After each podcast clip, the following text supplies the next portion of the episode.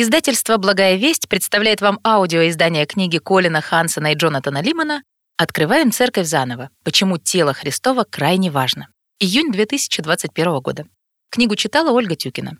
Права на аудиокнигу принадлежат издательству «Благая весть». Мы будем рады, если вы поделитесь ссылкой на эту аудиокнигу с другими, но просим вас не размещать данную аудиокнигу на других сайтах или интернет-портала без письменного разрешения издательства «Благая весть». Другие книги издательства вы можете найти на сайте bvbook.ru. У вас может быть много причин для того, чтобы не ходить в церковь. Да чего уж там, многие люди перестали посещать церковь во время недавней пандемии. По некоторым оценкам, до трети прихожан. Может быть, и вы из их числа. Цель этой книги — помочь вам вновь открыть для себя церковь. А возможно, эта книга поможет вам впервые открыть для себя, почему Бог хочет, чтобы посвященность конкретной поместной церкви и посещение ее собраний стали для вас приоритетом. Проще говоря, христианин без церкви — это христианин в опасности.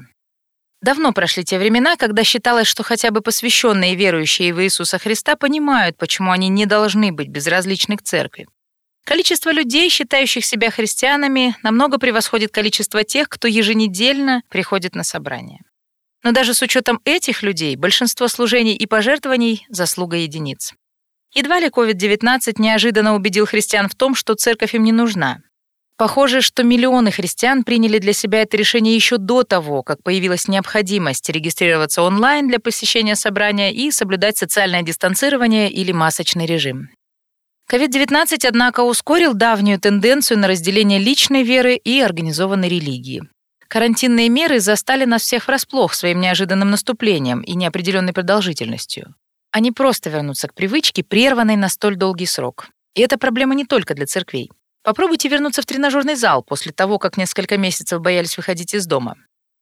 Вернуться к прежней посещаемости богослужений было бы сложно даже в том случае, если бы смертельный вирус, разделявший нас дольше, чем мы ожидали, был нашей единственной проблемой. Но риск заражения COVID-19, возможно, был наименее важной причиной из тех, что убедили многих христиан отдалиться от церкви. Споры о масках, вакцинах и многом другом разделили членов церкви, застрявших в своих домах и залипших в своих новостных лентах, переполненных жуткими предостережениями и теориями заговоров. Христиане нравились друг другу намного больше до появления социальных сетей. Уберите объединяющий опыт еженедельных совместных собраний под одной крышей, и окажется, что узы любви износились. Но и это не все. Политика способна разделять еще сильнее. Как христиане могут поклоняться Богу рядом с людьми, приоритеты которых настолько отличаются? Безусловно, христиане могут иметь единый взгляд на Троицу, крещение и даже эсхатологию. Но есть ли чем гордиться, когда мы чувствуем больше общего с нашими политическими единомышленниками, которые, возможно, даже не христиане? О пасторах лучше и не вспоминать. Они слышали наши жалобы. Почему они не связывались с нами, когда мы были закрыты в четырех стенах? Чем они вообще занимались во время пандемии? Онлайн-проповеди наводили тоску, а вы ведь прилагали усилия, чтобы к ним подключиться, хоть вас и отвлекали сходящие с ума дети. В любом случае, среднестатистический пастор не сравнится с теми храбрецами, которые бесстрашно атакуют любую проблему, что в телевизионном интервью, что в журнальной статье. Кроме того, из-за пандемии стало как никогда просто смотреть онлайн-проповеди других пастырей и, не испытывая чувства вины, пропускать служение в собственной церкви. Да, у каждого из нас много причин, чтобы не возвращаться в церковь. По сути, многие церкви и не ожидают, что мы вернемся. Появляются виртуальные церкви и виртуальные пасторы. Не надо рано подниматься в воскресенье утром, не надо надевать штаны, не надо ехать через полгорода, не надо отвлекаться на плач чужих детей, не надо разговаривать с человеком, чья политическая позиция тебе отвратительна, не надо сдерживать зевок во время длинной проповеди, не надо пробовать хлеб и вино. Будущее церкви. А есть ли в таком случае у церкви будущее? Или же будущее за виртуальной церковью? И да, и нет. Именно поэтому в этой книге мы постараемся убедить вас открыть для себя церковь заново. Делаем это не из наивности, будто не можем даже и представить, почему у кого-то могут возникнуть сложности с поместной церковью. Но каждый любящий церковь человек должен научиться прощать других христиан и быть терпеливым по отношению к ним. Бог приглашает нас в церковь не потому, что это комфортное место, где мы можем найти немного духовного ободрения. Нет, Он приглашает нас в духовную семью изгоев и неудачников. Он приветствует нас в доме, который часто оказывается не тем, чего мы хотим, но тем, в чем мы нуждаемся. Попытайтесь вспомнить церковь до пандемии, когда вы оглядывались вокруг и видели общину, собирающуюся вместе петь, молиться и слушать Божье Слово. Вам казалось, что все счастливы быть здесь. Возможно, люди молча слушали проповедь пастора или громко говорили «Аминь», когда соглашались с какой-то мыслью. Возможно, они воздевали руки к небу, когда пел хор, или опускали взор, исполняя гимн. Возможно, они долго жали вам руку в дружеском приветствии или, проходя мимо, говорили вам «приветствую» или «мир вам». Но не все оказывается таким, каким выглядит даже в церкви полный улыбок. Пандемия принесла напряженность в наши отношения, а какую-то боль и страх спрятала за нашими счастливыми лицами. За каждой улыбкой в церкви вы найдете особую историю. Вы встретите семью, которая ругалась всю дорогу от дома до самого церковного порога. Вы встретите вдову, скорбящую об утрате, о которой все уже забыли. Вы встретите одинокую душу, сомневающуюся в Божьей благости посреди тяжелых страданий. Возможно, вы даже встретите пастора, который не понимает, как он может призывать церковь следовать за Иисусом после недели, в которой он сам столько раз не справлялся с этим. Воскресенье за воскресеньем в вашей церкви вы не можете быть полностью уверены в том, что все чувствуют и что все думают, и неважно, как они выглядят. Вы даже не можете быть уверены в том, что все придут, потому что вы и не знаете, кто вернется. Один человек, выбирая себе общину, скрупулезно изучит все доктринальные позиции церкви, другой просто ищет друзей в новом городе. Третий человек будет ходить из общины в общину, но никогда не найдет подходящую. А четвертый даже представить не может, чтобы уйти из церкви, в которой он родился, женился и провел всю свою жизнь. Вы никогда не сможете понять всю историю только по внешности, даже в своей собственной церкви. Так зачем же вам открывать для себя церковь заново? Что поможет снова вытянуть вас из постели воскресным утром и поднять с дивана после работы вечером в среду? Зачем вам возвращаться в конкретную общину, когда рядом столько альтернатив? Зачем вообще забивать себе голову христианством? Что-то не показалось, будто мир сильно скорбел из-за отсутствия церкви во время пандемии. Что же церковь такое? Это клуб самопомощи для душевно-эмоциональных и слабых? Это политически активная группа для людей с похожим мировоззрением? Или это благотворительная организация людей, которым нравятся старомодные песни? Еще до возникновения угрозы смертельного вируса церковь выглядела все более и более странно в мире, в котором соседи редко собираются для чего-то вроде близкого общения, совместного изучения или вдохновенного пения. Особенно, когда основные темы берутся из древней книги, описывающей странные практики наподобие жертвоприношения животных, книги, которые христиане считают абсолютным авторитетом. Так что же именно происходит, когда вы приходите в церковь? И речь идет не только о проповеди, пении или богослужении, хотя мы и поговорим обо всем этом на страницах нашей книги. Речь о том, что происходит за этими улыбками, за песнями и за чтением Писания. Мы говорим о Божьих целях и планах, потому что ваша церковь намного больше того, что можно увидеть глазами. Она, по сути, зеница Божьего ока, тело, за которое Христос отдал свое тело. Это очень важно. Именно поэтому Бог использует брак, самые личные из отношений людей, для объяснения того, что происходит в вашей церкви.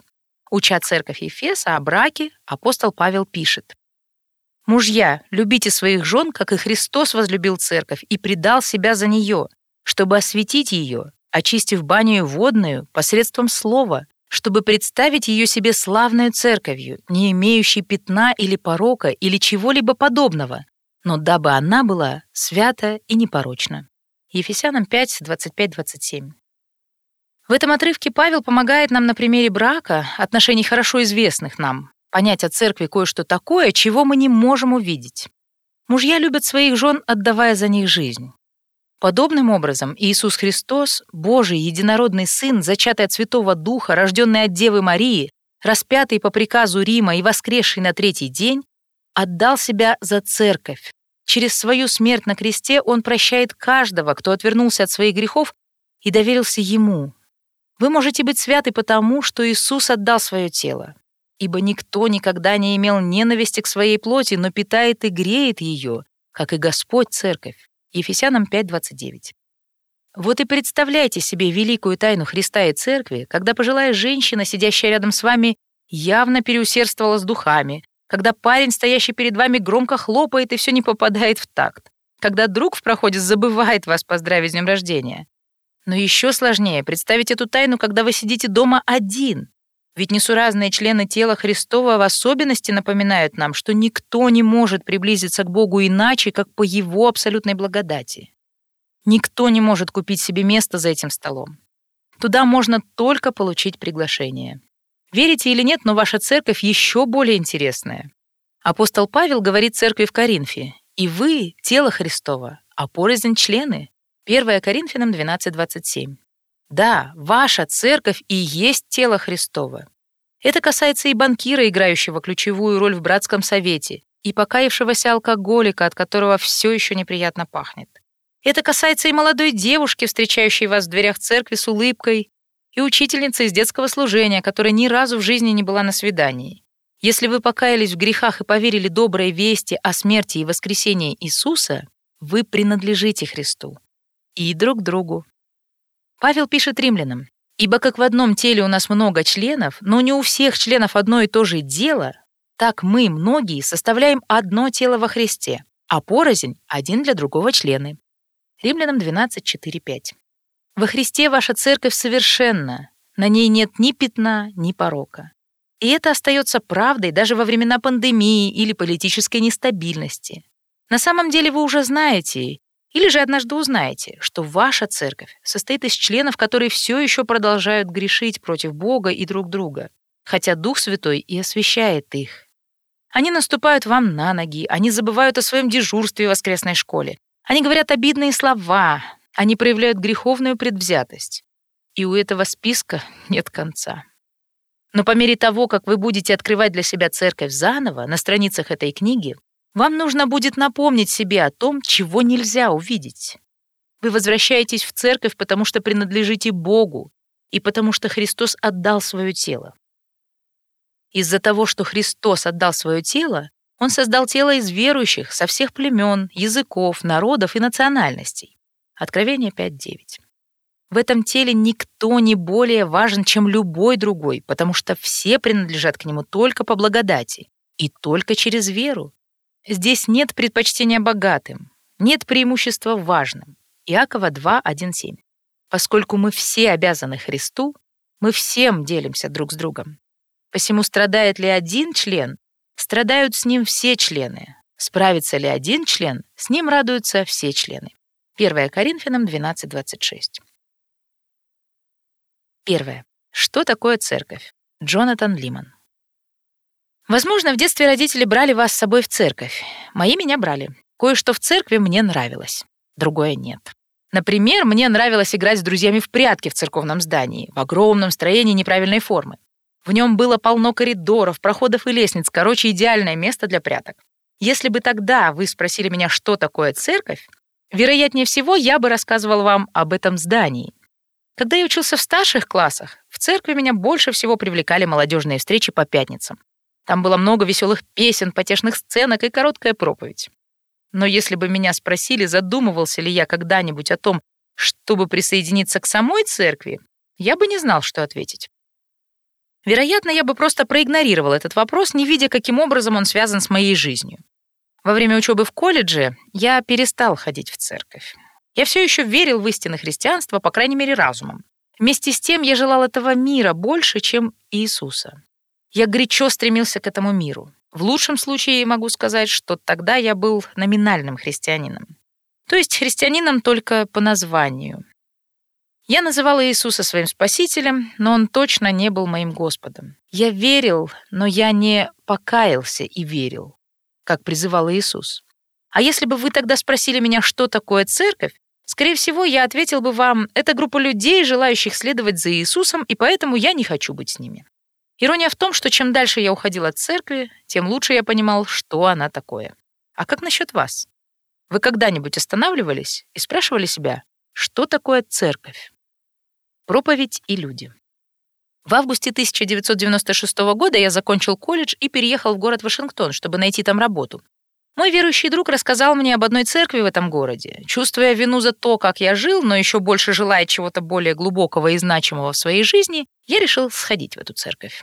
Я не помню проповедь, которая звучала утром в мое первое воскресенье в той общине, но помню, что в тот же день я пришел еще и на вечернее богослужение, а в ближайшую среду — на библейский разбор.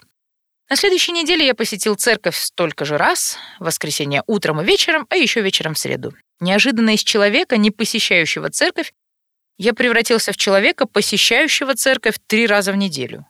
Никто меня не заставлял. Что-то влекло меня. Точнее, кто-то влек меня. Дух Святой. И он использовал две вещи. Прежде всего, он использовал проповедь пастора Марка. Я никогда в жизни не слышал ничего подобного.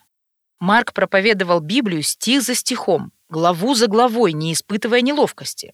Например, однажды Марк проповедовал на один из непростых для переваривания отрывков из Ветхого Завета, из книги Иисуса Навина. Бог повелел Иисусу Навину войти в ханаанский город и там убить всех мужчин и женщин, детей и стариков, а также весь крупный и мелкий скот. Он прочитал этот текст вслух, посмотрел на нас и выдержал паузу. «Что же он сейчас скажет?» — спрашивал я себя. «Этот отрывок возмутителен». Наконец пастор Марк произнес. «Если вы являетесь христианином, вы должны знать, почему в Библии есть текст вроде этого». «Подожди-ка, что?» Сперва этот выпад пастора вызвал мое раздражение. Я должен знать, почему он в Библии. А чего же ты не объяснишь мне, почему он в Библии, господин пастор?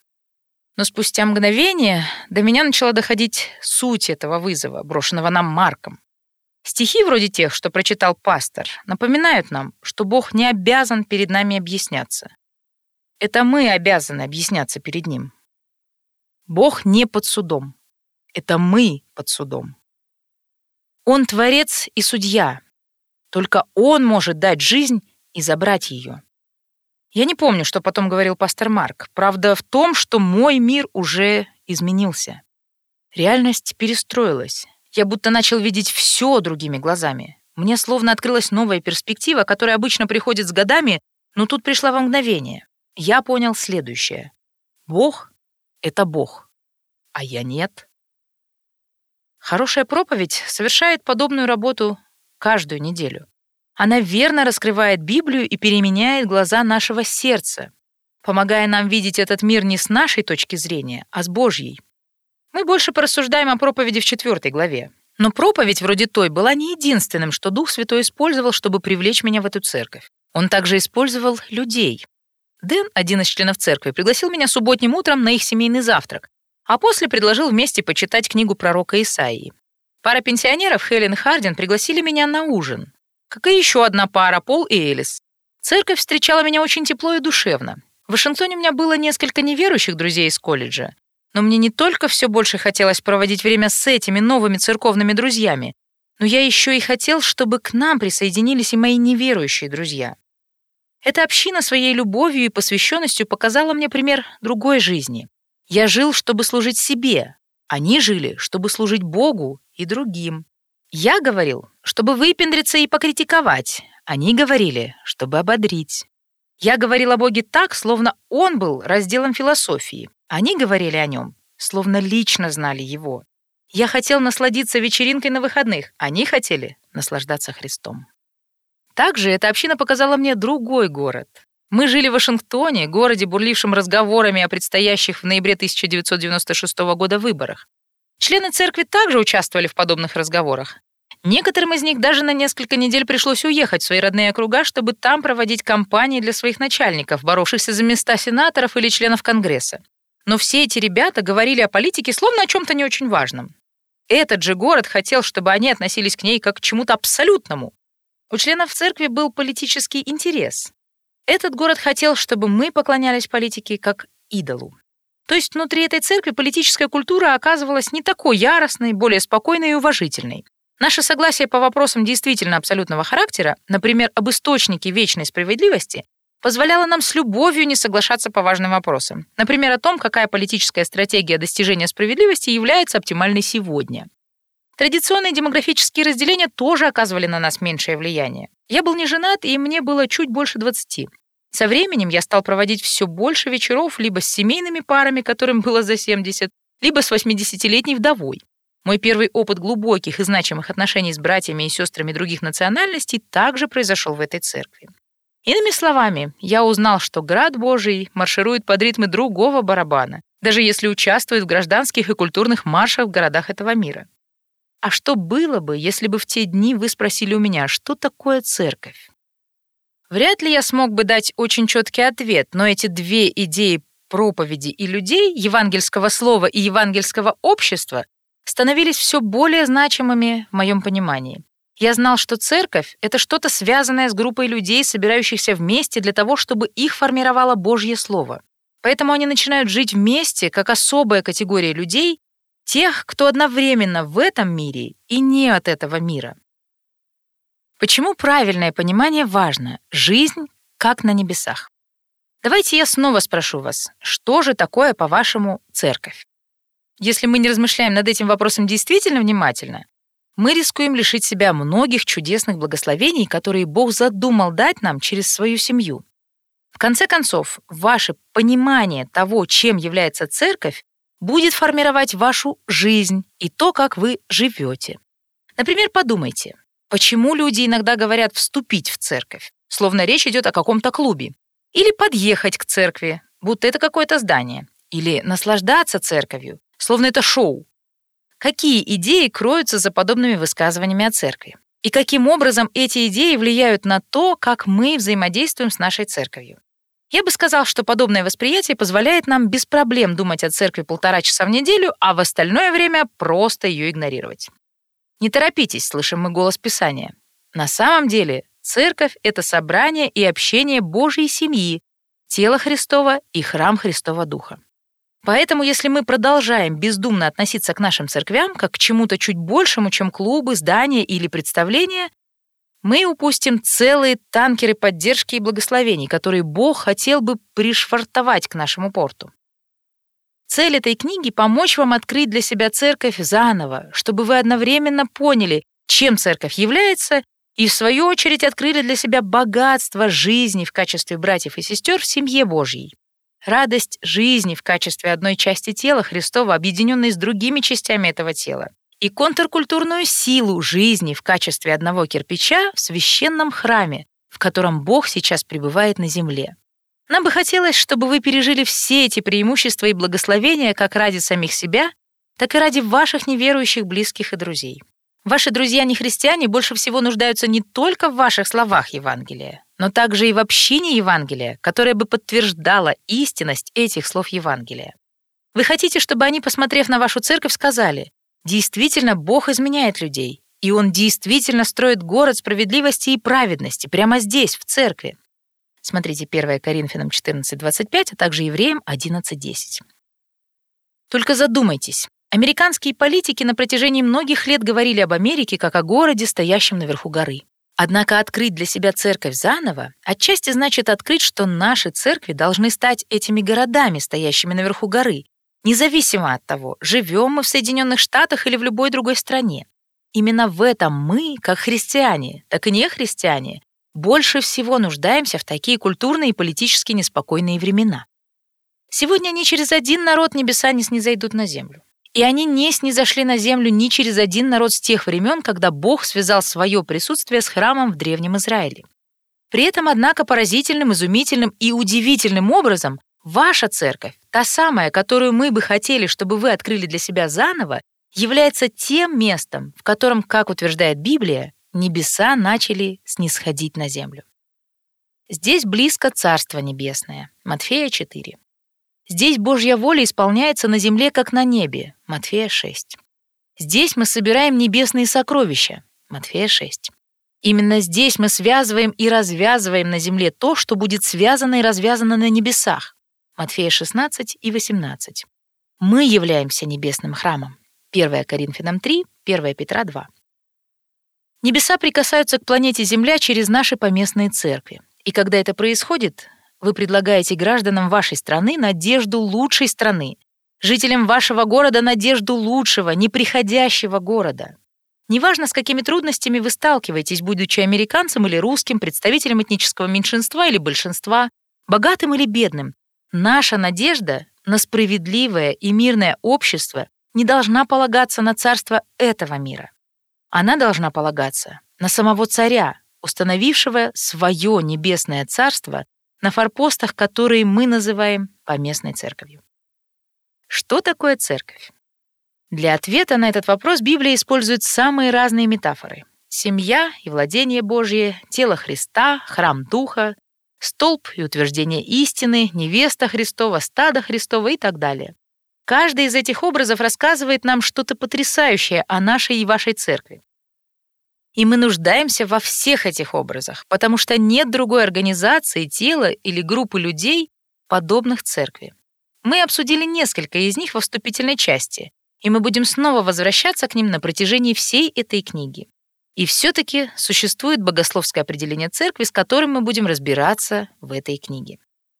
Церковь — это группа христиан, которые собираются как земное представительство Небесного Царства Христа, чтобы провозгласить благую весть и повеление Царя Христа, чтобы утверждать друг друга как граждан через церковные установления, чтобы отражать святость и любовь самого Бога через объединенных, но разных людей по всему миру, следуя за учением и примером пасторов.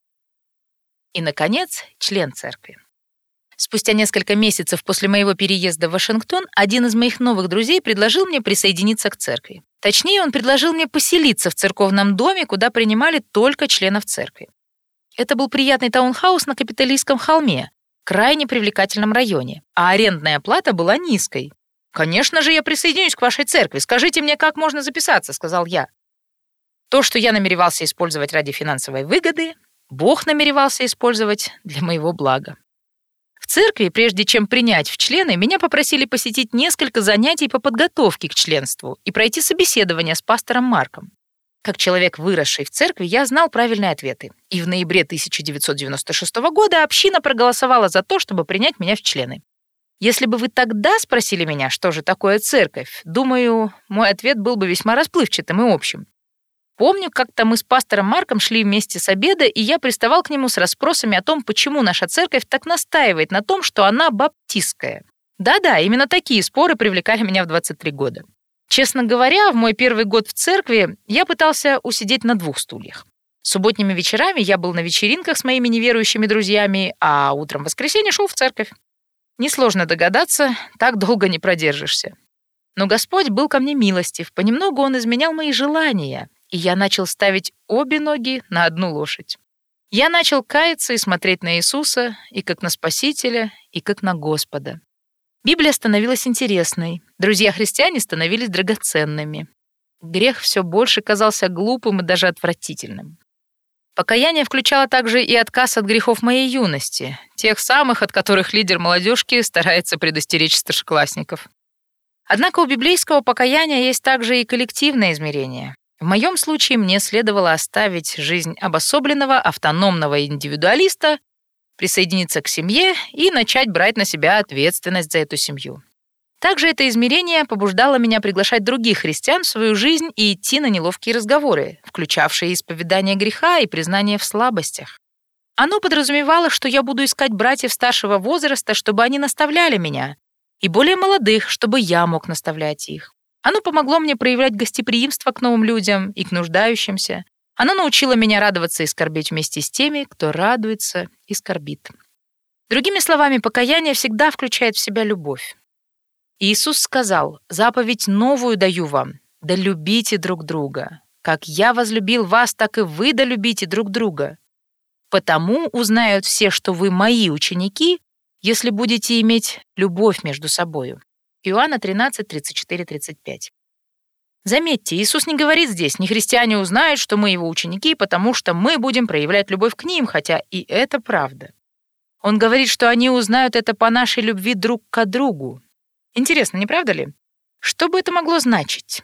Что ж, давайте посмотрим еще раз, о какого рода любви идет речь. Как я возлюбил вас. А как Иисус возлюбил нас? Он возлюбил нас любовью, которая жертвовала собой, переносила грех и давала благодать. Но Бог свою любовь к нам доказывает тем, что Христос умер за нас, когда мы были еще грешниками. Римлянам 5.8. Что такое церковь?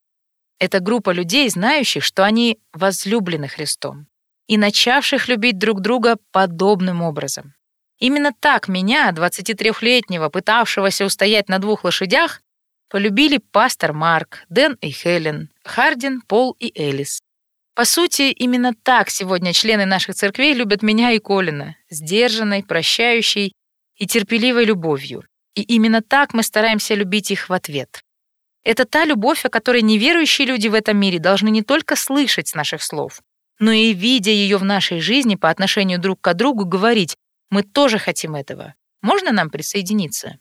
«О, друзья», — отвечаем мы, — «позвольте нам прежде рассказать вам, откуда такая любовь приходит». Рекомендуем почитать Марк Девер «Церковь. То, что делает Евангелие видимым». Самара, Благая Весть, 2021 год. Второе. Кто может принадлежать к церкви? Колин Хансен. Церковь — это группа христиан. В моем детстве наша семья часто посещала церковь. Часто, но не каждое воскресенье. Это не было особо важной частью нашей жизни. Мне казалось, что каждый раз, когда мы появлялись в церкви, все остальные начинали осуждать нас, задаваясь вопросом, почему же мы не были в церкви в предыдущее воскресенье или даже несколько воскресений. Возможно, так оно и было, а может быть и нет. Большинство остальных прихожан церкви тоже посещали ее не каждое воскресенье. Когда я сидел вместе с родителями на заднем ряду, у меня было много вопросов об эволюции и динозаврах. Я пришел к выводу, что когда всем начнет заправлять наше поколение, мы отбросим церковь как глупое заблуждение старых поколений. Можете представить мое удивление, когда позже я стал замечать, что другим подросткам очень нравится Иисус и церковь. Я и не думал, что такое возможно. Я считал так. Чтобы по-настоящему присоединиться к церкви, нужно быть странным, своего рода изгоем. Но те подростки казались счастливыми, чего про себя я не мог сказать. Складывалось впечатление, что в отличие от меня, у них есть цель и надежда. И мне захотелось, по крайней мере, побыть вместе с такими ребятами на церковном выезде. Я пытался понять, что же может наполнять подростков такой радостью. И в один из дней на том выезде я понял причину. Без веры в Иисуса мы осуждены в своих грехах и отчуждены от Бога. Но через жертвенную смерть Христа на кресте мы можем получить прощение наших грехов покаявшись и отвернувшись от них. Поскольку Иисус воскрес из мертвых, мы можем бесконечно наслаждаться миром и общением с Богом, единым в трех лицах — Бог Отец, Сын и Дух Святой. Не уверен, слышал ли я это послание в церкви раньше. Если и слышал, то оно точно не поразило меня так, как на том выезде. И я уже никогда не стану прежним. Я обратился. Эта перемена сразу же стала видна для членов семьи и друзей. Я был наполнен радостью, свободой, надеждой. Видя пережитое мной, многие из них также уверовали. Позже я принял крещение и присоединился к церкви. И потом стало понятно, почему я настолько негативно воспринимал церковь в детстве. Причина заключалась в том, что я тогда еще не был обращен. Семья ожидала от меня покорного посещения церкви, а не искреннего участия. Я открыл для себя церковь заново и ответил себе на вопрос о том, кто может принадлежать к церкви и как они получают право присоединиться к ней. Кто же в таком случае может присоединиться к церкви? Христиане, принявшие крещение. Люди, которые пережили рождение свыше, а потом объявили себя верующими через крещение.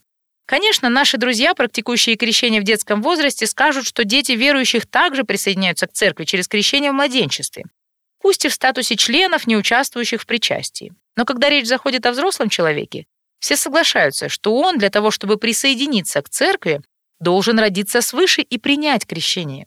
Крещение мы еще обсудим в пятой главе.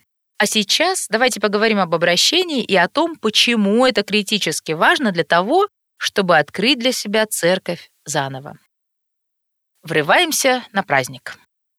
Высока вероятность, что те из нас, кто долгое время посещает одну и ту же церковь, не знают, как странно может чувствовать себя гость. Если вы ничего не знаете о церкви, то даже простая прогулка по зданию требует смелости. Куда вы пойдете? Что скажете? Вообще, можно ли вам входить? Ждут ли вас там? Что вам следует надеть? Если этих вопросов вам недостаточно, то COVID-19 добавил еще несколько. Эта церковь собирается онлайн или физически, в помещении или на улице? Надевают ли люди маски или нет? И это даже не касаясь вопросов о вакцинации. Для человека, недавно пришедшего в церковь, сама терминология звучит забавно. Когда вы в последний раз слышали понятие освящения вне церкви? Где еще вы можете сидеть на скамье? Музыка тоже какая-то незнакомая. Где еще сотня людей может вместе петь под фортепиано? Когда мы поем песни, написанные 30 лет назад, мы говорим «современная христианская музыка». На радио такая музыка называется «старые хиты». Иногда в церквях даже пахнет по-особому. Кто-то мог бы пытаться сделать бизнес. Разливать во флаконы смесь запахов пыльного ковра, дешевого кофе, лака для волос и погашенной свечи. И продавать их ностальгирующим людям. Если вы можете получить хорошие ответы на свои вопросы о церкви, поздравляем. Однако оказывается, что эти ответы разные для разных церквей. Чем отличаются баптисты, католики, методисты, пресвитериане и англиканцы? А ведь еще и баптистская церковь в вашей стране может выглядеть, звучать и ощущаться не так, как баптистская церковь на другом континенте. Я как-то проповедовал в Пятидесятнической церкви в Италии и подготовил проповедь вдвое короче своей обычной получасовой проповеди. Я ведь знал, что нужно еще оставить время для перевода. Когда я закончил проповедовать, никто в зале не шелохнулся. И тут до меня дошло, что я даже не спросил, какой продолжительности у них обычно проповедь. Позже я понял, они ожидали, что я буду проповедовать целый час. Наверное, слушатели чувствовали себя немного обманутыми. Подобные обычаи отличаются от церкви к церкви, от традиции к традиции и от страны к стране. Посещая новую церковь, иногда ощущаешь себя так, будто неожиданно врываешься на семейный праздник к незнакомым людям. Представьте, что вы постучались к кому-то дверь во время празднования дня рождения. Все люди там знакомы друг с другом, и у них отличные отношения. Вы же для всех там незнакомец. Представьте, что они все-таки пригласили вас на празднование. Благодаря фильмам вы, наверное, приблизительно представляете, чего там можно ожидать. Будет еда, будут подарки. Меню, возможно, зависит от семейных традиций, иногда очень давних традиций. То, как имениннику дарятся подарки и развлекательная часть, тоже могут сильно зависеть от обычаев этой семьи. Если вы сделаете что-то неправильно, это может разрушить атмосферу семейного праздника. Вот так же бывает чувствуют себя в незнакомой церкви, даже если эта церковь и рада вашему приходу. Чуть раньше мы сравнивали церковь с духовной семьей, но что это значит? Чтобы быть частью семьи, вам надо либо родиться в ней, либо быть усыновленным. И Библия использует обе эти идеи для описания того, что называется обращением то есть того, как вы приобщаетесь к духовной семье церкви. И так же, как вы не можете выбрать, чтобы вас родили или усыновили, вы не выбираете обращение. Тогда давайте посмотрим, что Библия говорит о духовном рождении и усыновлении как необходимых шагах для присоединения к церкви. Вы должны быть рождены свыше. Если концепция духовного рождения вам непонятна, ничего страшного, вы не один такой. Ведь идея духовного рождения повергла в недоумение одного из первых последователей Иисуса и привела к одному из самых известных диалогов во всем Новом Завете. Этого последователя звали Никодим, и вы можете прочитать о нем в третьей главе Евангелия от Иоанна. Он принадлежал к числу фарисеев, группе наиболее строго соблюдавших закон иудеев, часто конфликтовавших с Иисусом по поводу понимания закона. Поэтому Никодим не очень хотел подходить к Иисусу днем, чтобы его не увидели в компании врага. Но и отрицать того, что он видел от Иисуса, Никодим тоже не мог. Было очевидно, что Иисус не мог бы совершать таких чудес, как превращение воды в вино на свадьбе в Кане, если бы не был послан Богом. Как бы то ни было, Никодим еще и вопрос сформулировать не успел, как Иисус вывалил на него «Истинно, истинно говорю тебе, если кто не родится свыше, не может увидеть Царствие Божие». Иоанна 3.3. Что Никодим задает вполне ожидаемый уточняющий вопрос. Как такое возможно? Однажды появившись на этот свет, ты уже не можешь забраться назад в утробу. Своим ответом Иисус внес мало ясности. «Истинно, истинно говорю тебе, если кто не родится от воды и духа, не может войти в Царство Божие». Иоанна 3,5. Но эти слова — ключ к ответу на наш вопрос этой главы. Кто может посещать собрание в церковном здании? Ответ прост. Каждый. Но кто может принадлежать к духовной семье, называемой церковью? Только те, кто вошли в Царство Божие. Только те, кто были рождены от воды и духа. И согласно словам Иисуса, это только те, кто были рождены свыше и приняли крещение. Как же это происходит? Иисус объясняет озадаченному Никодиму. «Ибо так возлюбил Бог мир, что отдал Сына Своего Единородного, дабы всякий, верующий в Него, не погиб, но имел жизнь вечную. Иоанна 3,16. Третье. Действительно ли нам нужно собираться вместе? Джонатан Лиман. Церковь — это группа христиан, которые собираются как земное представительство Небесного Царства Христа. Со всего мира приходит все больше новостей о политических протестах. Когда тысячи граждан собираются вместе и выдвигают политические требования, общественность обращает на это внимание. Приезжают репортеры, включаются телевизионные камеры, политики начинают давать интервью, и люди по домам сидят в своих телефонах, нажимая ссылку за ссылкой.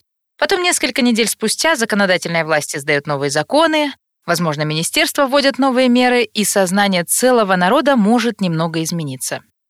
Группы людей могущественны не только благодаря тому, что происходит, когда они собираются вместе, но и благодаря тому, чем, собираясь, эти группы становятся. Люди в этих группах могут стать движением, силой, началом изменений в этом мире, как к лучшему, так и к худшему. Целое намного больше, чем сумма его частей. Неудивительно, что ученые много пишут о психологии толпы. Люди выходят со своими чаяниями или недовольством. Харизматичный спикер поддерживает эти чаяния или недовольства, Люди смотрят по сторонам и видят, что другие кивают, соглашаясь. Они слышат возгласы одобрения. Отдельные люди начинают понимать, что они не одни.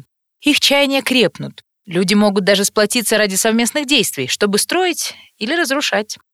Что же делает собрание людей столь могущественным? Тот факт, что люди физически находятся здесь. Вы видите, вы слышите, вы чувствуете. В отличие от того, что вы видите на экране, когда тело ваше отдалено от реальных событий, собрание людей буквально окружает вас. Оно полностью определяет реальность вокруг вас. Бог создал нас душой и телом и каким-то таинственным образом сплел их так, что влияющее на тело влияет и на душу. Мы замечаем, что при собрании людей наша любовь, ненависть, страх, вера и наше понимание того, что является нормой и что правильно, могут меняться довольно быстро. Любовь, ненависть, страхи и надежды толпы становятся нашими. И это неудивительно. Бог сотворил нас отображающими созданиями. Смотри Бытие 1, 26, 28. Он сотворил нас отображать Его праведность, но мы избрали для себя другие образы. Именно так формируются культуры. Мы отображаем, подражаем или копируем людей, окружающих нас, как в добром, так и в плохом. Совместные собрания просто ускоряют этот процесс. Однако собрания людей сильно влияют не только на тех, кто внутри них. Они также влияют и на людей внешних. Бывало ли с вами, что вы, например, бежите через парк, вдруг видите толпу и чуть не сворачиваете себе шею, пытаясь присмотреться к ним? Что же там происходит? Вы подходите к толпе и начинаете заглядывать. Почему? Потому что вы хотите узнать, не происходит ли там что-то, чего вам не стоило бы пропускать, что-то важное или интересное. Или же вы берете в руки свой смартфон и видите уведомления с новостями о предвыборной кампании. Вы думаете, ого, звучит очень серьезно. И вы нажимаете ссылку. Собрания изменяют жизни, изменяют культуры, изменяют мир. Они обладают могуществом. Церкви собираются и являются собраниями. Как и политические процессы, церковное собрание формирует людей. Оно формирует каждого из нас по отдельности и всех нас вместе в определенную культуру, силу или движение. Оно формирует из нас град Божий. И, подобно протестам, собрание предлагает зримое свидетельство, которое весь мир может увидеть. Оно говорит этому миру, что мы граждане небес. Люди задаются вопросом, что же там происходит? Один мой знакомый пастор недавно поделился наблюдением, что после изоляции, связанной с коронавирусом, его церковь вновь открыла для себя, насколько глубоко духовным является собрание. Именно это слово он использовал — духовным.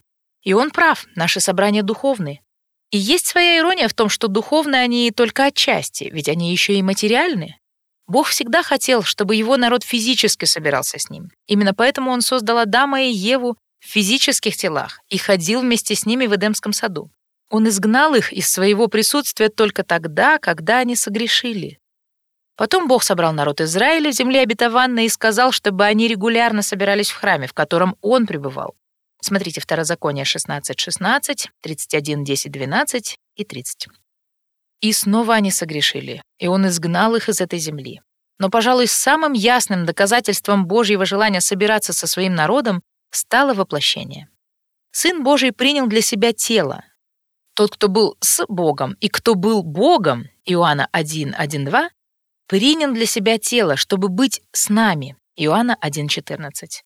И он пообещал построить свою церковь. Это слово буквально означает «собрание», Матфея 16, 18.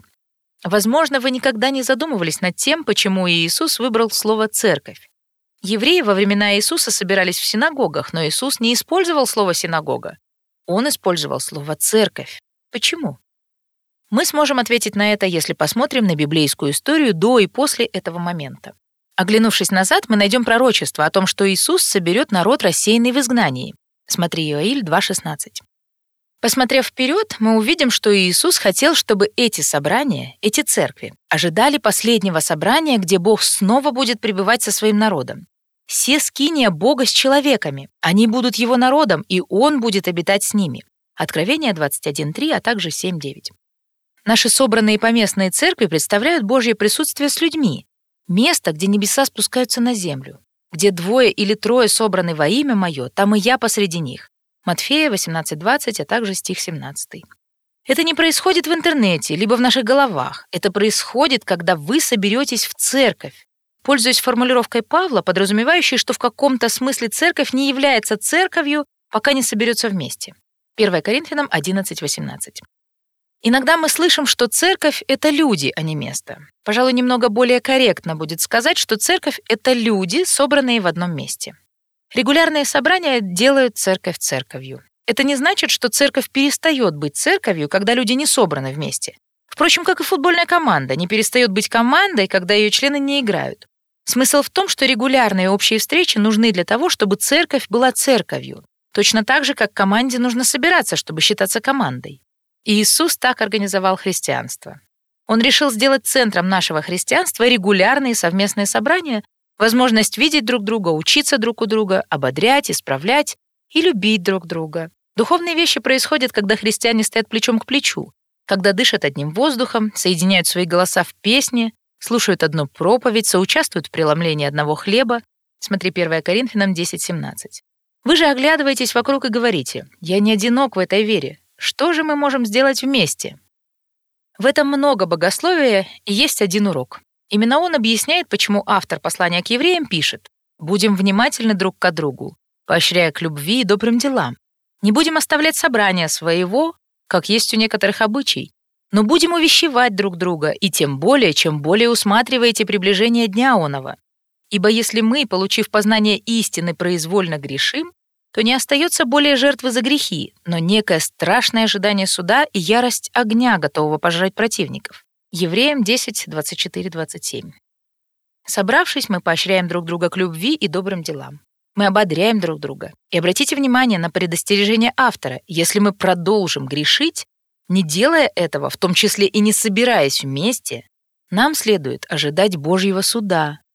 Кажется, автор относится к этому очень серьезно. Идея здесь не в том, что посещение церкви делает вас христианином. Идея в том, что христиане посещают церковь. Это показывает, что в нас Дух Христов, и поэтому мы желаем быть вместе с народом Христовым, сосредоточены на Божьем Слове. В одной из первых глав я рассказывал, как, переехав в Вашингтон, из человека, не посещающего церковь, превратился в человека, посещающего церковь три раза в неделю. До того времени я избегал Божьего народа, даже немного смущался быть среди него. Но вдруг совершенно неожиданно мне захотелось быть вместе с людьми, принадлежащими к нему. Каждую неделю я с нетерпением ожидал возможности побыть вместе с церковью. О чем же говорит нам эта перемена? Прежде всего, я хотел слышать что-то от Бога. В конце концов, именно это отличает церковные собрания от политических протестов или любых других объединений. Мы собираемся вокруг этих слов Божьих. Приняв от нас слышанное Слово Божие, вы приняли не как Слово человеческое, но как Слово Божие, каково оно и есть поистине, которое и действует в вас, верующих. 1 Фессалоникийцам 2.13. На церковных собраниях говорит Бог, и граждане планеты Земля могут услышать послание от Бога и увидеть народ, возрастающий вокруг Его Слова. Павел обещает, что когда неверующие входят в собрание, они будут обличены во грехе, тайны их сердец обнажатся, и они падут ниц и прославят Бога, восклицая «Истинно Бог с вами». Смотри 1 Коринфянам 14, 24, 25. Вызов не собираться. Пандемия стала вызовом для церквей по всему миру из-за того, что во многих странах у святых возникли трудности с тем, чтобы собираться и учиться Божьему Слову вместе. После того, как мы несколько месяцев не собирались в начале пандемии, я начал чувствовать, что теряю ощущение своей церкви. Друзья спрашивали у меня, как дела в вашей церкви, а я не знал, что им ответить. Я регулярно звонил и слал сообщения отдельным членам церкви, но я не мог осознать все тело. Складывалось впечатление, что церковь, словно дождевая вода на парковке после ливня, разлитая тонким слоем с глубокими лужами то тут, то там. Пасторы больше всего беспокоились о духовно слабых членах, которые переживали трудности в своей вере либо сталкивались с особо сильными искушениями. Мы переживали о тех, кто, казалось, уже отдалился духовно, кто одной ногой стоял вне церкви. Но невозможность собираться вместе повлияла на всех, как на духовно зрелых, так и на незрелых. Каждый из нас нуждается в том, чтобы регулярно видеть и слышать других членов церкви. В противном случае мы видим лишь пример наших коллег на работе, школьных друзей или телевизионных персонажей. С началом пандемии множество церквей по всему миру начали вести трансляции своих богослужений, и зазвучало много голосов, превозносящих неприходящую ценность виртуальной церкви. Пасторы, ранее порицавшие эту идею, стали открывать виртуальные филиалы и нанимать для них сотрудников, обещая, что эти филиалы не закроются никогда. Кто-то говорил, что это потрясающее развитие в истории исполнения великого поручения. И все-таки у нас возникает вопрос. Что теряется, если ваша церковь не больше, чем просто еженедельная трансляция? Для начала вы начинаете меньше думать о ваших членах. Они как-то не приходят на ум. Вы не сталкиваетесь с ними, не перекидываетесь парой слов, которые потом превращаются в долгие разговоры за ужином. Кроме того, вы сами сходите с пути ободрения, подотчетности и любви. Слава Богу, что мы можем скачивать библейские истины онлайн, но также давайте воздадим Богу славу за то, что христианская жизнь — нечто большее, чем просто передача информации. Когда церковь урезается до онлайн-трансляции, мы не можем почувствовать и пережить те истины, которые воплощаются в Божьей семье, а также не можем стать их свидетелями, одновременно укрепляя нашу веру и созидая узы любви между братьями и сестрами. Онлайн-церковь — это оксюмарон. Подумайте об этом. Возможно, вы на протяжении целой недели боретесь со скрытой ненавистью к какому-то брату, но вдруг его присутствие на вечере Господней приводит вас к обличению и раскаянию. Вы пытаетесь побороть подозрительность в отношении одной сестры, но потом вы видите, как она поет тот же гимн хвалы, что и вы, и ваше сердце оттаивает. Вы испытываете тревогу из-за политических событий, которые происходят в вашей стране. Но тут проповедник провозглашает пришествие Христа во славе и победе, вы слышите громогласное «Аминь» вокруг вас и вспоминаете, что вы граждане небес, объединенные надеждой. Или же вы сталкиваетесь с искушением скрыть свои тяготы от других. И вдруг пожилая пара ваших друзей за обедом спрашивает у вас мягко, но решительно, «А как ты себя чувствуешь на самом деле?» И вы открываете свое сердце. Ничто из этого не произойдет виртуально. Бог создал нас физическими существами, направленными на отношения. Нельзя просто скачать христианскую жизнь и жизнь церковную. Ее нужно видеть, слышать, войти в нее и следовать за ней. Павел наставляет Тимофея наблюдать за своей жизнью и учением, поскольку оба этих момента играют ключевую роль в спасении его самого и людей, слушающих его. 1 Тимофею 4,16. Неудивительно, что виртуальная церковь или интернет-церковь набирает популярность. Она удобнее и, будем откровенны, позволяет вам избежать неприятных отношений. Мы понимаем это, и это сильное искушение. Еще будучи холостяком, я переехал в другой город. Там у меня не было церкви, и я никого не знал. Спустя несколько дней после моего приезда у меня в голове проскочила мысль. Я же могу заниматься здесь, чем захочу. Никто здесь меня не увидит, не услышит и не станет задавать мне вопросы. Так ведь это круто! Слава богу, дух сразу же упрекнул меня. Ты знаешь, откуда идут эти мысли? Нет, этому порыву лучше не поддаваться. Это благодать, дух заботливо испытывал мое сердце в тот день. Но и вы не пропустите этот урок. Обычно он использует братьев и сестер вашей церкви, чтобы помочь нам победить безрассудство и искушение. Да, совместные собрания с церковью могут быть неудобными, но ведь и любовь бывает такой. Отношения бывают непростыми, как и любовь. Нас пугают разговоры, в которых мы можем оказаться уязвимыми, но ведь и с любовью так случается. Боюсь, что наше стремление к виртуальной церкви — это попытка индивидуализировать христианство. Мы можем обсуждать мудрость использования подобного инструмента на ограниченное время в чрезвычайной ситуации наподобие пандемии. Во времена Второй мировой войны в прибрежных городах США было запрещено встречаться по вечерам воскресенья из-за необходимости светомаскировки. Довольно разумно. Но если мы предлагаем или поддерживаем виртуальную церковь в качестве постоянного инструмента, пусть даже из благих побуждений, то это вредит христианскому ученичеству. Это приучает христиан воспринимать свою веру в категориях автономности. Это учит людей, будто они могут следовать за Христом как члены Божьей семьи в каком-то абстрактном смысле, не давая им понять, что значит быть частью семьи, что значит жертвовать чем-то ради семьи. Поэтому пасторы должны отговаривать людей от виртуального посещения церкви, насколько это возможно. Недавно я сказал другим руководителям нашей церкви, братья, нам нужно найти мягкий способ напомнить нашим членам, что трансляция — это не полезный для них вариант. Это не полезно для их ученичества и для их веры. Мы должны ясно донести эту мысль до них, чтобы они не были самоуспокоенными, но старались собираться вместе с нами, когда это возможно. Библейское повеление собираться вместе должно быть не тяжким бременем, смотри Евреям 10.25, 1 Иоанна 5.3, но благом для нашей веры, любви и радости. Небесное посольство. В начале этой главы мы сравнивали церковные собрания с протестами, но есть метафора получше, она настроит нас на следующие главы. Церковное собрание — это посольство небес. Посольство — это официально признанное представительство одного государства внутри границ другого. Оно представляет это иностранное государство и говорит от его имени. Оно представляет его правительство. Над посольством Японии вы увидите японский флаг, британский флаг над посольством Великобритании, итальянский над итальянским, финский над финским. Каждое посольство представляет определенное государство и его правительство. Войдя на территорию любого из этих посольств, вы услышите язык страны, которую они представляют. Сотрудники посольства будут придерживаться культуры своей страны, если вы придете на прием в этом посольстве, то на нем будут подавать блюда той страны. А если вы попадете в служебные помещения, вероятно, там вы найдете документы о дипломатической деятельности этой страны.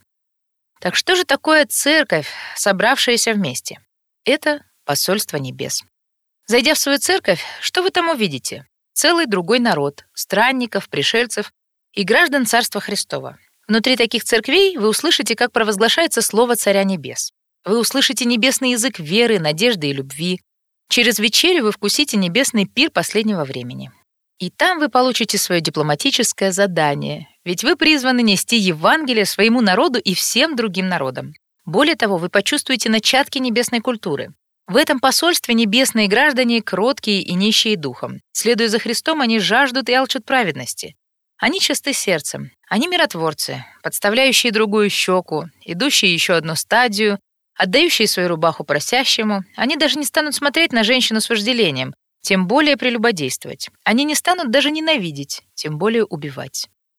Иисус не просил Организацию Объединенных Наций, Верховный суд или факультет философии, чтобы они представляли его. Он просил смиренных, скромных, незаметных. Он просил вашу и нашу церкви. К сожалению, наши церкви не всегда провозглашают и воплощают небеса должным образом. Мы будем разочаровывать вас и говорить бесчувственные вещи. Мы даже будем грешить против вас. Наши собрания настолько же слабо отражают грядущие небесные собрания, как и хлеб на вечере. Не может показать грядущий небесный пир. Суть не в них самих. Но мы бы хотели указать вам на сердце небес, то есть самого Христа. Он никогда не грешит и не разочаровывает. Хорошая новость в том, что и грешники вроде вас могут присоединиться к этому предприятию. Для этого достаточно исповедовать свои грехи, и последовать за ним. Четвертое. Почему ключевую роль играют проповедь и учение? Церковь — это группа христиан, которые собираются как земное представительство Небесного Царства Христа, чтобы провозглашать благую весть и повеление Царя Христа. Что дает проповеднику право выходить за кафедру по крайней мере раз в неделю, допустим, на полчаса, и проповедовать, утверждая, что он говорит от имени Бога, даже президент не может похвастаться таким авторитетом. Едва ли кто-то считает, будто подобной чести заслуживает педагог или профессор литературы. И как часто в наши дни вы где-то еще сталкиваетесь с подобными односторонними монологами? То, что в древнем мире было важной частью доступных развлечений, сегодня едва ли соберет огромную толпу в центре города, не говоря уже о том, чтобы привести к прибыльной карьере публичного спикера. Проповедники черпают свой авторитет не из какого-то высшего звания, политической власти или риторического лоска. Этот авторитет происходит исключительно из Божьего Слова. «Проповедуй Слово», учит апостол Павел своего юного ученика Тимофея, пастора Ефесской церкви, «настой во время и не во время, обличай, запрещай, увещевай со всяким долготерпением и назиданием». 2 Тимофея 4.2. Проповедники не наделены властью, когда они делают обзор на новый фильм или сериал. Они не наделены властью, когда рекомендуют хороший ресторан. Они не наделены властью, когда делятся своими мыслями насчет теории заговора, о которой прочитали в социальных сетях. Они могут делиться хорошими, интересными и ценными мыслями. Они могут дать дельный совет, когда вы, скажем, ищете новую работу. Но они наделены особенной властью говорить от Божьего имени только тогда, когда проповедуют Его Слово. Лучшим проповедником был Иисус. Ни у кого не получится произнести проповедь, которая превзошла бы его Нагорную проповедь. Истина и сила, изложенные в ней, продолжают изменять жизни и касаются нас сегодня. Но также эта проповедь поразила и своих первых слушателей. Она не походила ни на что из того, что они обычно слышали от наставников.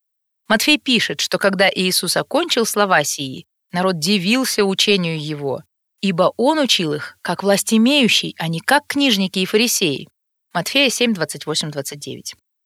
Книжники были официальными наставниками в Израиле. Так почему же толпы не уважали их власть? Потому что книжники учили своим собственным домыслам. Они к Божьему закону добавили свои собственные законы. Иисус, сам будучи Богом, учил с властью, как тот, кто написал закон и исполнил его в совершенстве. Заново открывая для себя церковь, мы ищем божественной власти, а не просто человеческой мудрости. Человеческой мудрости сегодня предостаточно. Никогда еще она не была так легко доступна. Списки бестселлеров заполнены книгами по самопомощи. Подкасты обещают сделать вас улучшенной версией самого себя. Ресурсы интернета неисчерпаемы. Поэтому церковь, предлагающая человеческую мудрость, сталкивается с острой конкуренцией. Зачем слушать своего пастора, если можно подписаться на канал в YouTube? Зачем подниматься воскресным утром, если можно смотреть новостные выпуски, где высказываются влиятельнейшие политики? Мы рано поднимаемся и собираемся вместе с церковью еженедельно, потому что именно там мы слушаем Божественного Царя, Его благую весть и Его волю для нашей жизни. Да, мы слышим Его послание каждый раз, когда открываем Библию, но собираясь каждую неделю, мы слушаем его вместе. Здесь мы вместе формируемся в один народ. Именно поэтому проповедь и учение играют ключевую роль в наших церковных собраниях. Когда мы делаем Божье Слово центром собраний, это создает небесную культуру, подтверждающую, что мы особый народ, что мы можем быть солью и светом в нашем городе и стране. С помощью Духа вы распознаете Божью мудрость, когда услышите ее. И она не похожа на человеческую мудрость сегодняшних самопровозглашенных книжников, которых так много в социальных сетях и на страницах бестселлеров. Власть проповедника покрывает все, что было сказано Богом, но не выходит за пределы сказанного им. Проповедники могут быть виноваты как в том, что говорят слишком много, так и в том, что говорят слишком мало. Это означает, что слово является не только основанием, но еще и ограничением проповеди. Марк Девер часто сравнивает труд проповедника с тем, что делает почтальон.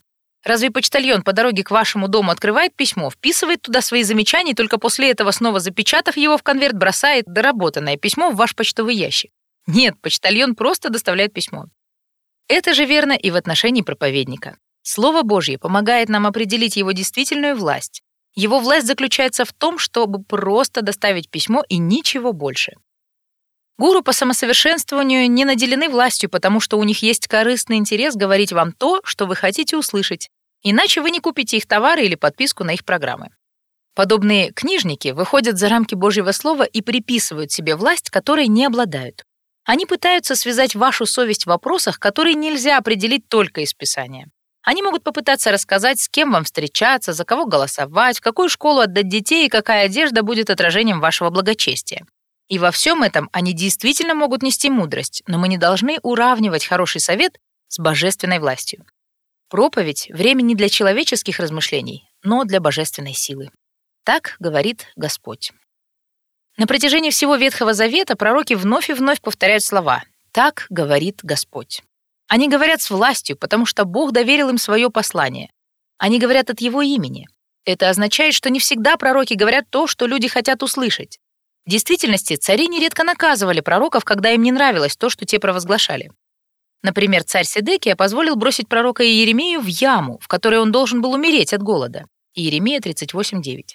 Почему царь так поступил? И Еремия сказал евреям, жившим в Иерусалиме, что если они останутся в городе, то погибнут от рук халдеев. И он, конечно же, оказался прав. Но не это хотел слышать царь и его военачальники. Эти слова деморализовали людей. Стихи 2.4 и недовольные обвинили посланника, чтобы найти повод не прислушиваться к неприятному посланию. Они предпочли тех пророков, которые говорили успокаивающую ложь. Богу же их ложь не нравилась. Посему так говорит Господь Саваоф о пророках. «Вот я накормлю их полынью и напою их водой с желчью, ибо от пророков иерусалимских нечестие распространилось на всю землю». Глава 23, стих 15. Через своего пророка Иезекииля Бог упрекает начальников или пастырей Израиля, лгавших народу, который им было велено защищать. Горе пастырям Израилевым, которые пасли себя самих. Не стадо ли должны пасти пастыри? Вы ели тук и волною одевались, откормленных овец заколали, а стадо не пасли. Иезекииль 34, 2, 3. В нашей попытке открыть для себя церковь заново история израильского народа предупреждает нас, что мы склонны искать себе лидеров, которые говорили бы только то, что нам хочется слышать. А лидеры подвергаются искушению давать людям то, чего они хотят. Ведь так проще обеспечить себя. Случается даже, что некоторые проповедники звучат как неустрашимые глашатые истины, но только тогда, когда бескомпромиссно осуждают людей, не принадлежащих их церкви. Они могут высказываться дерзновенно, но при этом они никогда не бросят реального вызова тем, кто платит им зарплату. В действительности, возможно, именно это самый большой вызов, с которым сталкивается большинство проповедников. Как они могут проповедовать Библию и ничего кроме Библии и при этом никого не задеть? Как они могут говорить неприятную правду людям, от которых зависит их благополучие, которые могут оставить их семью без крыши над головой? Проповедуйте слово самому себе. Но оставим это искушение проповедника. Нам, всем остальным, важно быть готовым услышать слово и быть внимательными к нему, даже если порой оно нам не нравится или сначала мы с ним не соглашаемся. Открывая для себя церковь заново, вы станете тянуться к определенному типу проповедников, не столько к тем, кто привязывает к себе, делясь с вами сокровенными библейскими откровениями, но к тем, кто показывает, как обучать себя слову. Лучшие проповедники не изумляют вас своими способностями. Они показывают вам Божью славу такой, какой она открывается в Его Слове. И когда вы видите Бога таким, вы хотите наполняться им, насколько это возможно. Вы возрастаете в желании читать Слово и следовать Ему. А потом вы попадаете в благотворный круговорот. Чем больше проповедники помогают вам узнавать и полюбить Слово, тем больше у вас развивается вкус к этому, тем сильнее будет ваш аппетит к содержательной проповеди. Подобные отношения между проповедником и членами общины всегда являются ключом к здоровой церкви, потому что в церкви не бывает, чтобы учил только один служитель. Каждый из нас призван научить слову в какой-то мере. Например, все руководители церкви, а не только проповедник, должны быть учительны.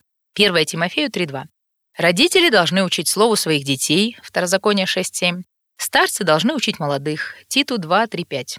Подумайте о действии слова в церкви через как минимум четыре активности. Первое. Проповедник предлагает слово всей общине. Второе.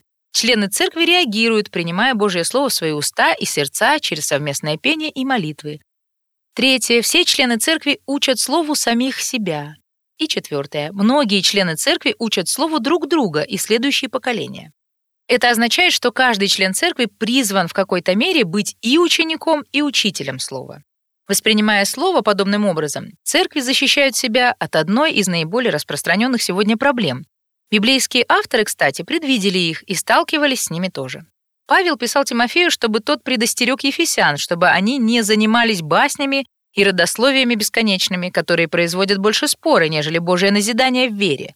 1 Тимофею 1.4. Во втором своем послании к Тимофею Павел также предупреждает, что будет время, когда здравого учения принимать не будут, но по своим прихотям будут избирать себе учителей, которые льстили бы слуху, и от истины отвратят слух и обратятся к басням. 2 Тимофею 4.3.4. Как мы видим, церковь, сосредоточенная на слове, будет меньше интересоваться своими прихотями, измышлениями, которые создают видимость знания, но в действительности обнажают глупость. Павел, возможно, посчитал бы, что интернет придуман самим сатаной, чтобы разделять и отвлекать церкви бесконечными спекуляциями. Только представьте, с каким доселе невиданным вызовом сталкиваются проповедники во время режима строгого карантина в разных уголках мира. Вероятно, проповедник имеет в своем распоряжении 40-50 минут вашего внимания в неделю при условии, что в это время ваше внимание не отвлекают дети, текстовые сообщения или сонливость. Но социальные сети, видео и подкасты обращаются к вам каждое мгновение, пока вы работаете, ведете машину и даже спите.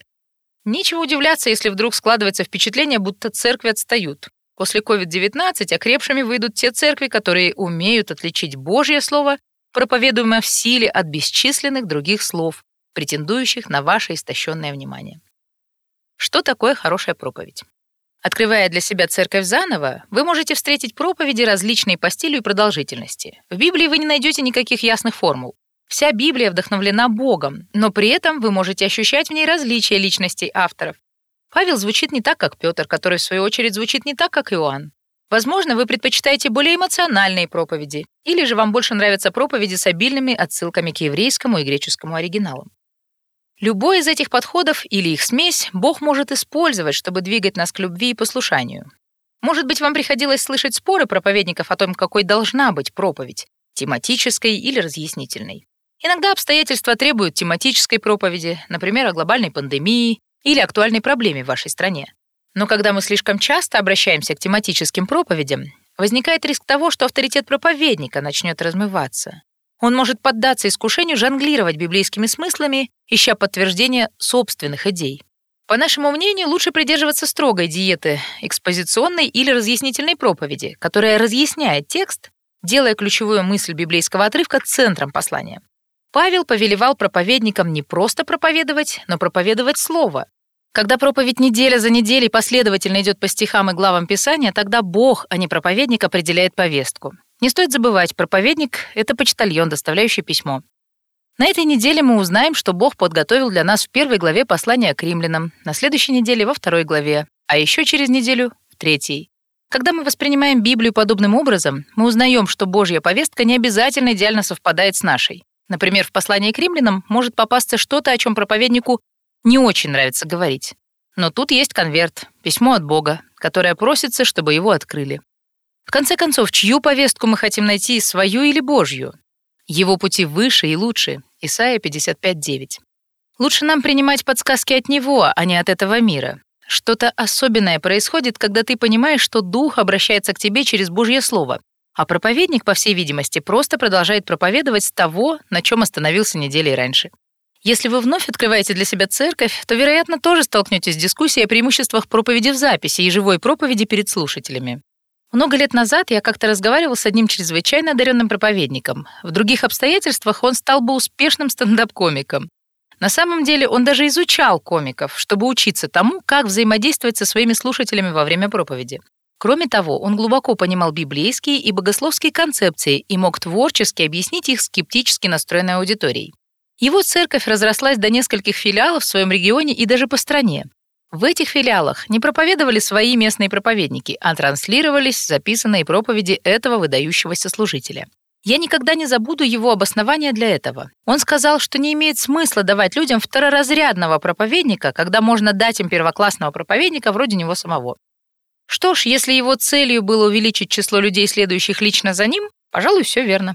Но размышляя над его словами дальше, я понял, что аргумент, приведенный им, говорит слишком о многом. В предложенной им картине проповедник конкурировал не только с более молодыми пасторами или стажерами. Он конкурировал вообще со всеми другими проповедниками, живыми и умершими. Вот почему бы, например, в той церкви не показывать записи первоклассного проповедника вроде Билли Грэма? А что если церкви нанять актера, который прочитал бы лучшие проповеди Чарльза Сперджина? А может, нам стоит создать турнирную сетку, как в чемпионате мира по футболу, где круг за кругом христиане отдавали бы свой голос лучшему проповеднику, пока в итоге не остался бы один единственный оратор, главный над всеми. Тогда никому больше не пришлось бы слушать второсортного, а то и хуже, проповедника. Мы бы получали только лучшее, если именно это Бог считает лучшим для нас.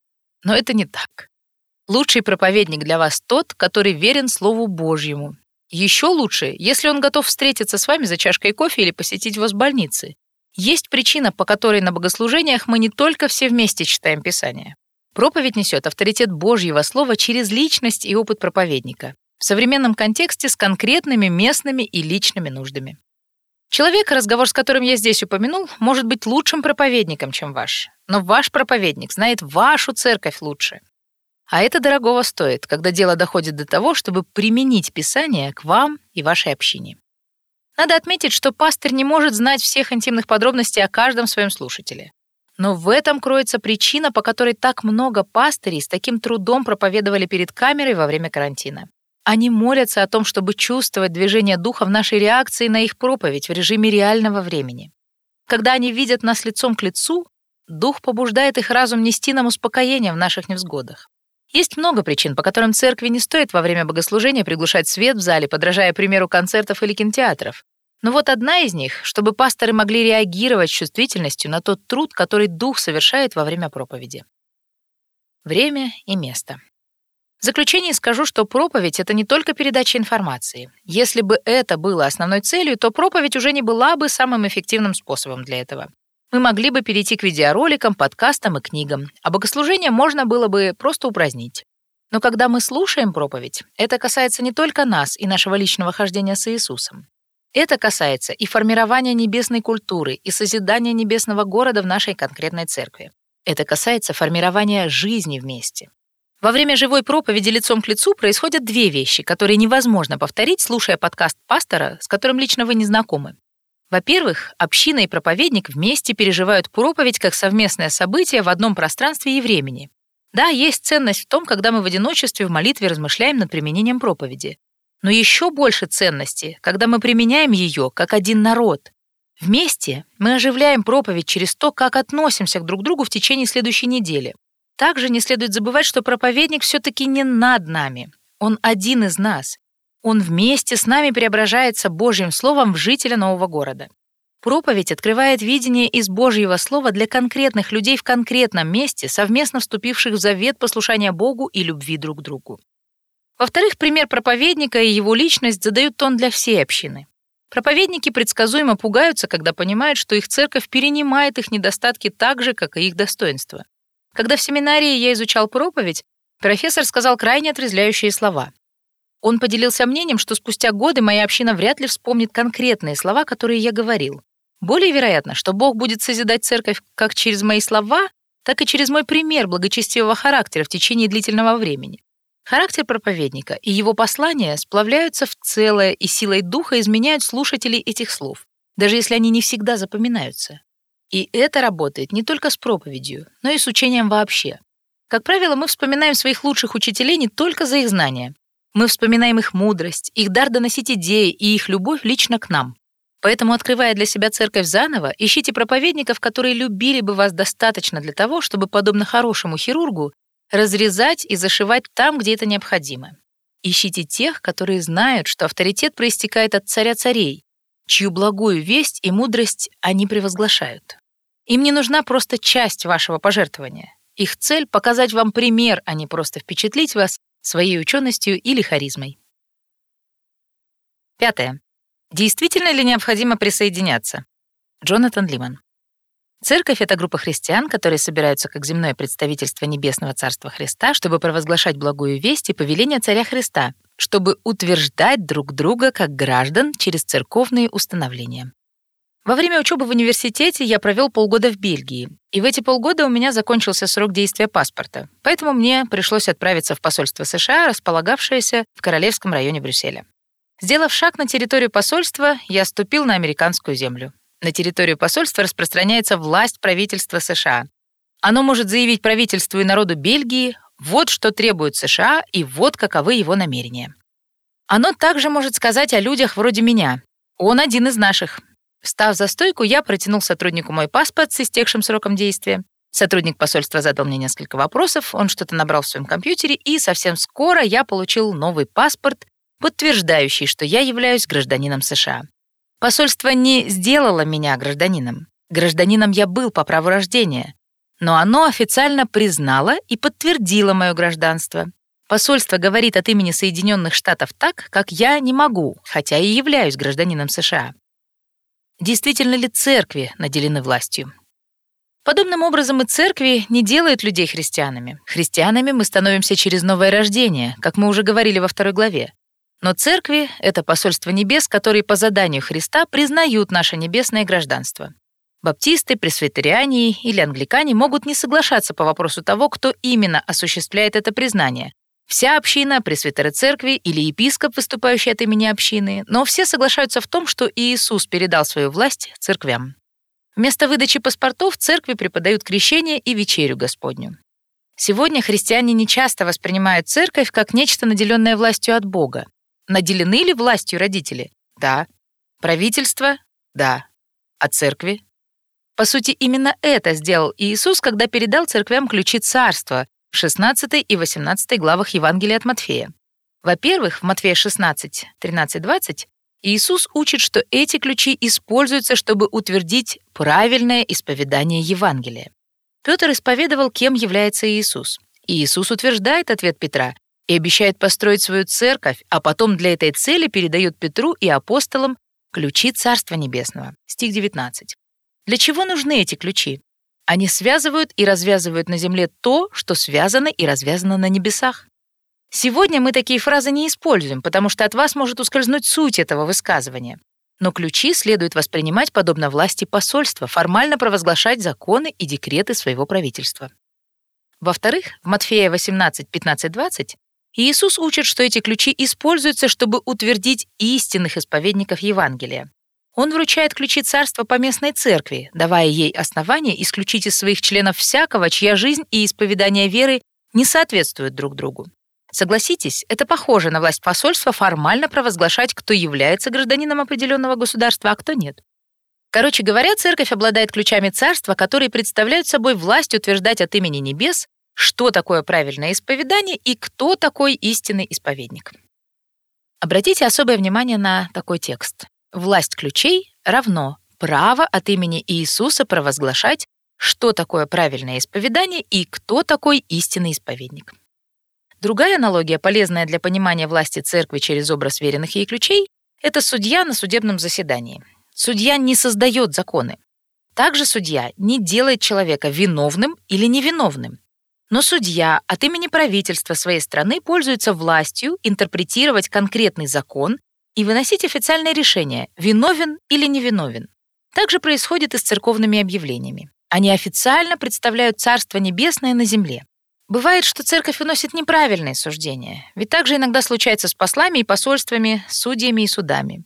Тем не менее, этот труд Иисус доверил церквям.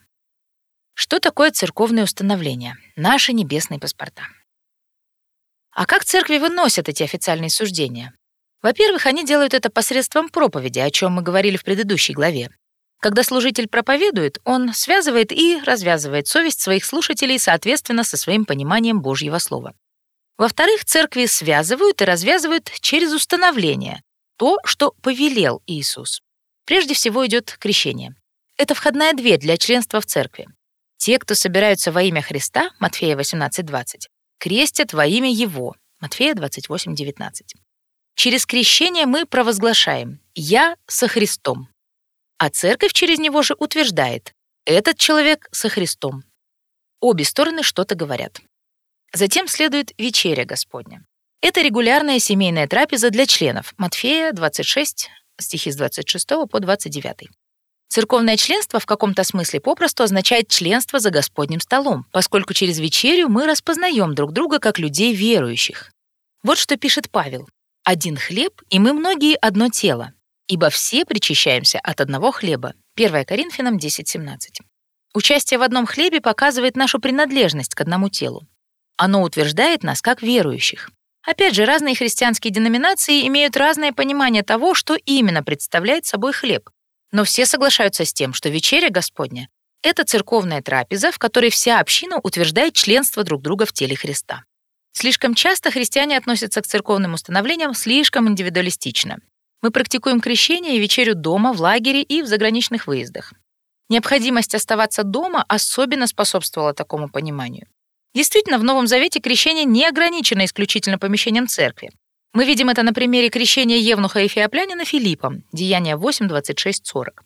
Когда миссионеры приходят в новый регион, они должны быть готовы к этому. Однако нормальная практика исполнения этих двух установлений в рамках собрания церкви, под заботливым надзором церкви, как, например, 3000 были крещены и присоединились к Иерусалимской церкви. Подобным образом Павел предостерегает нас, чтобы мы принимали участие в вечере, только рассуждая о теле Господнем, то есть о церкви. 1 Коринфянам 11.29. А потом Павел говорит нам перед причастием «Друг друга ждите», стих 33. Это церковное событие. Однажды, когда я преподавал вечер в нашей церкви, я сказал окружавшим меня братьям, Принимая причастие, давайте посмотрим друг на друга, а в заключение обнимемся. Мне хотелось подчеркнуть совместный характер того, что мы делаем. В ответ на мое предложение братья тяжело выдохнули, но согласились. Поэтому мы стали плечом к плечу, приняли причастие, посмотрели друг на друга, а потом обнялись. Честно говоря, ощущения были немного странными. Некоторые братья даже усмехнулись. Не рекомендую вам эту практику, но я пытаюсь проиллюстрировать свою мысль. Вечеря Господня — это семейная трапеза, а не индивидуальные. Что значит членство в церкви? Так что же такое членство в церкви? Церковное членство — это то, как мы формально распознаем и принимаем обязательства по отношению друг к другу.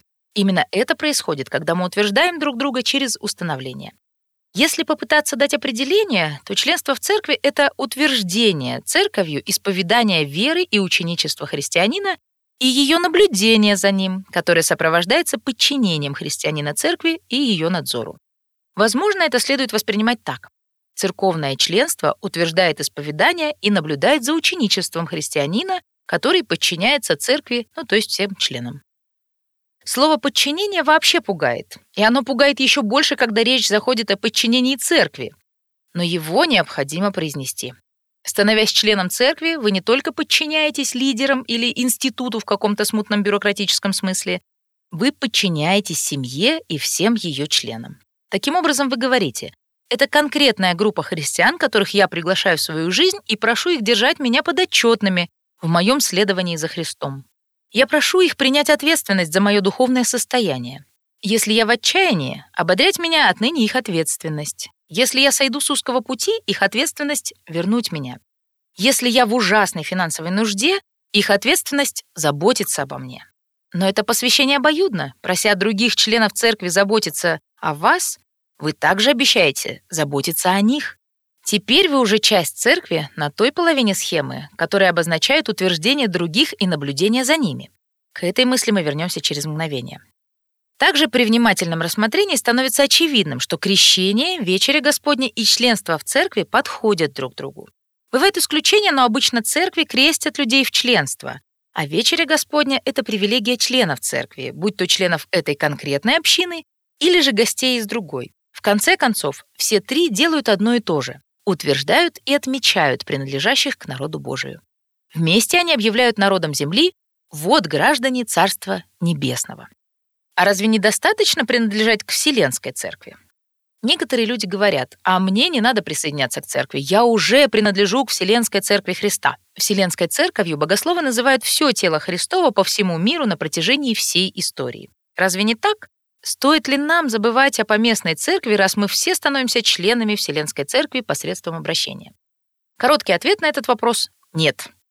Действительно, вам не нужно присоединяться к поместной церкви, чтобы получить спасение.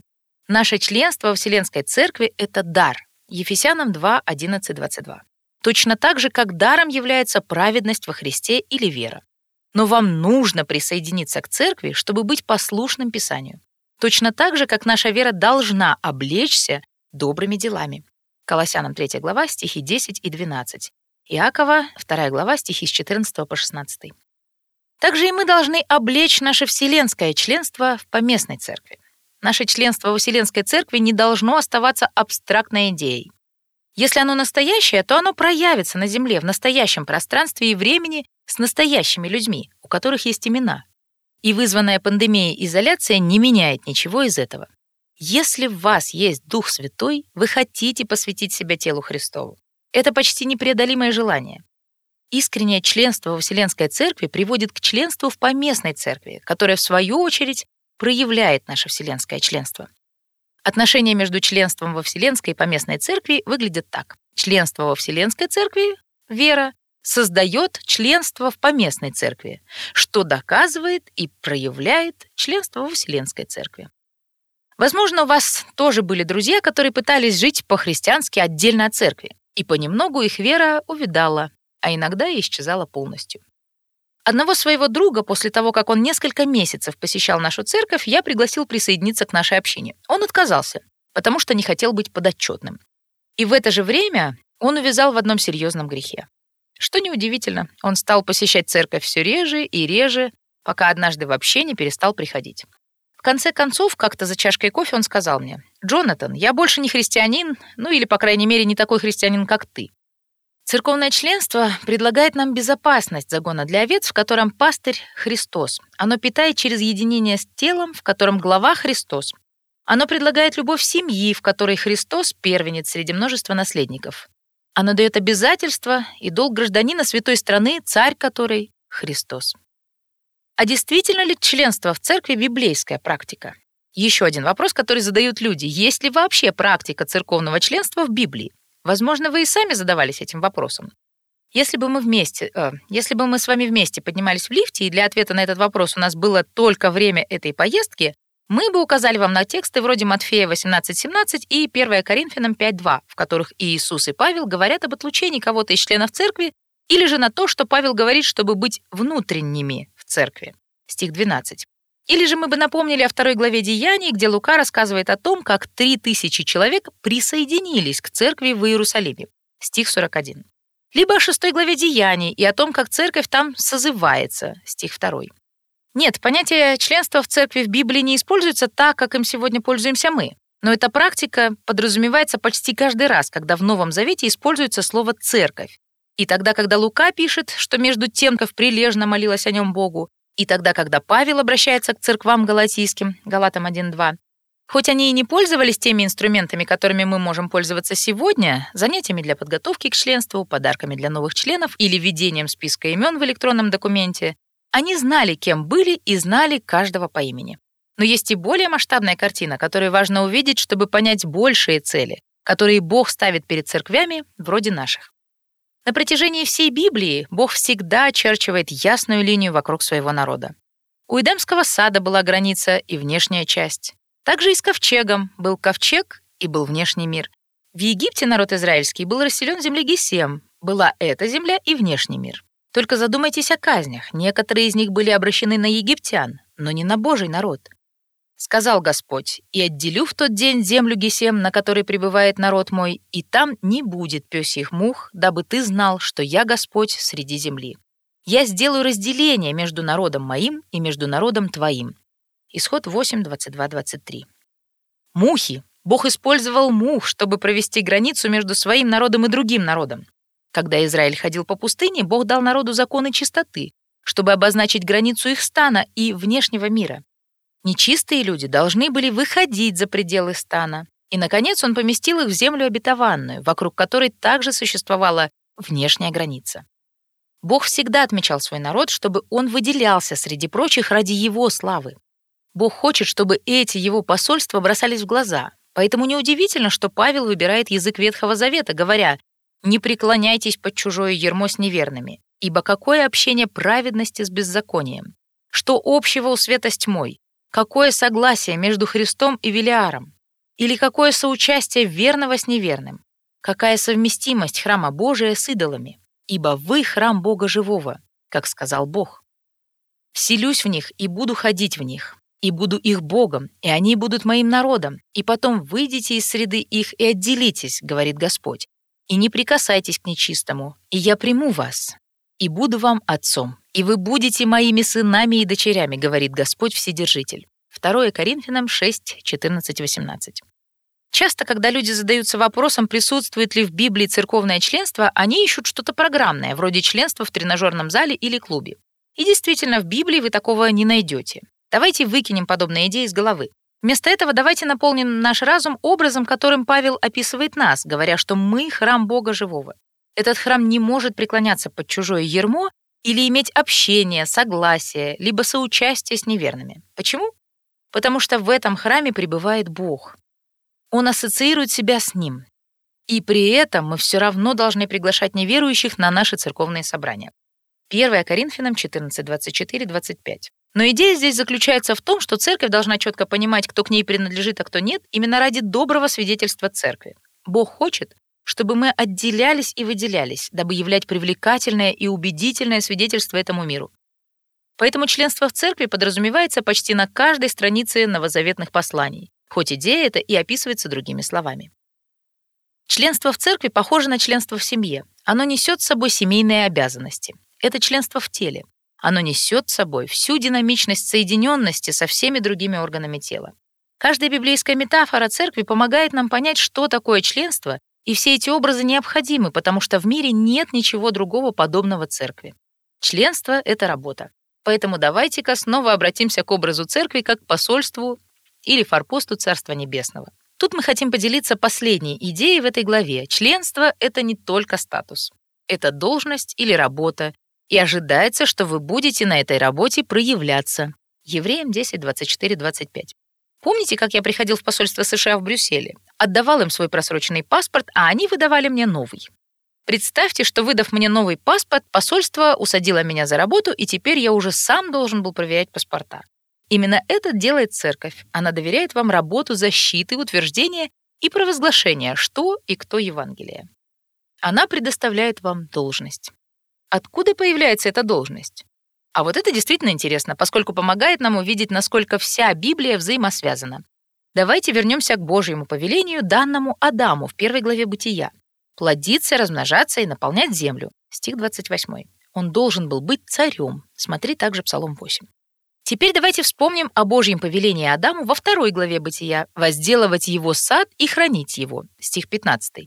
Адам также должен был быть священником, помогая сохранить святым место Божьего обитания. Бог хотел, чтобы Адам был священником-царем.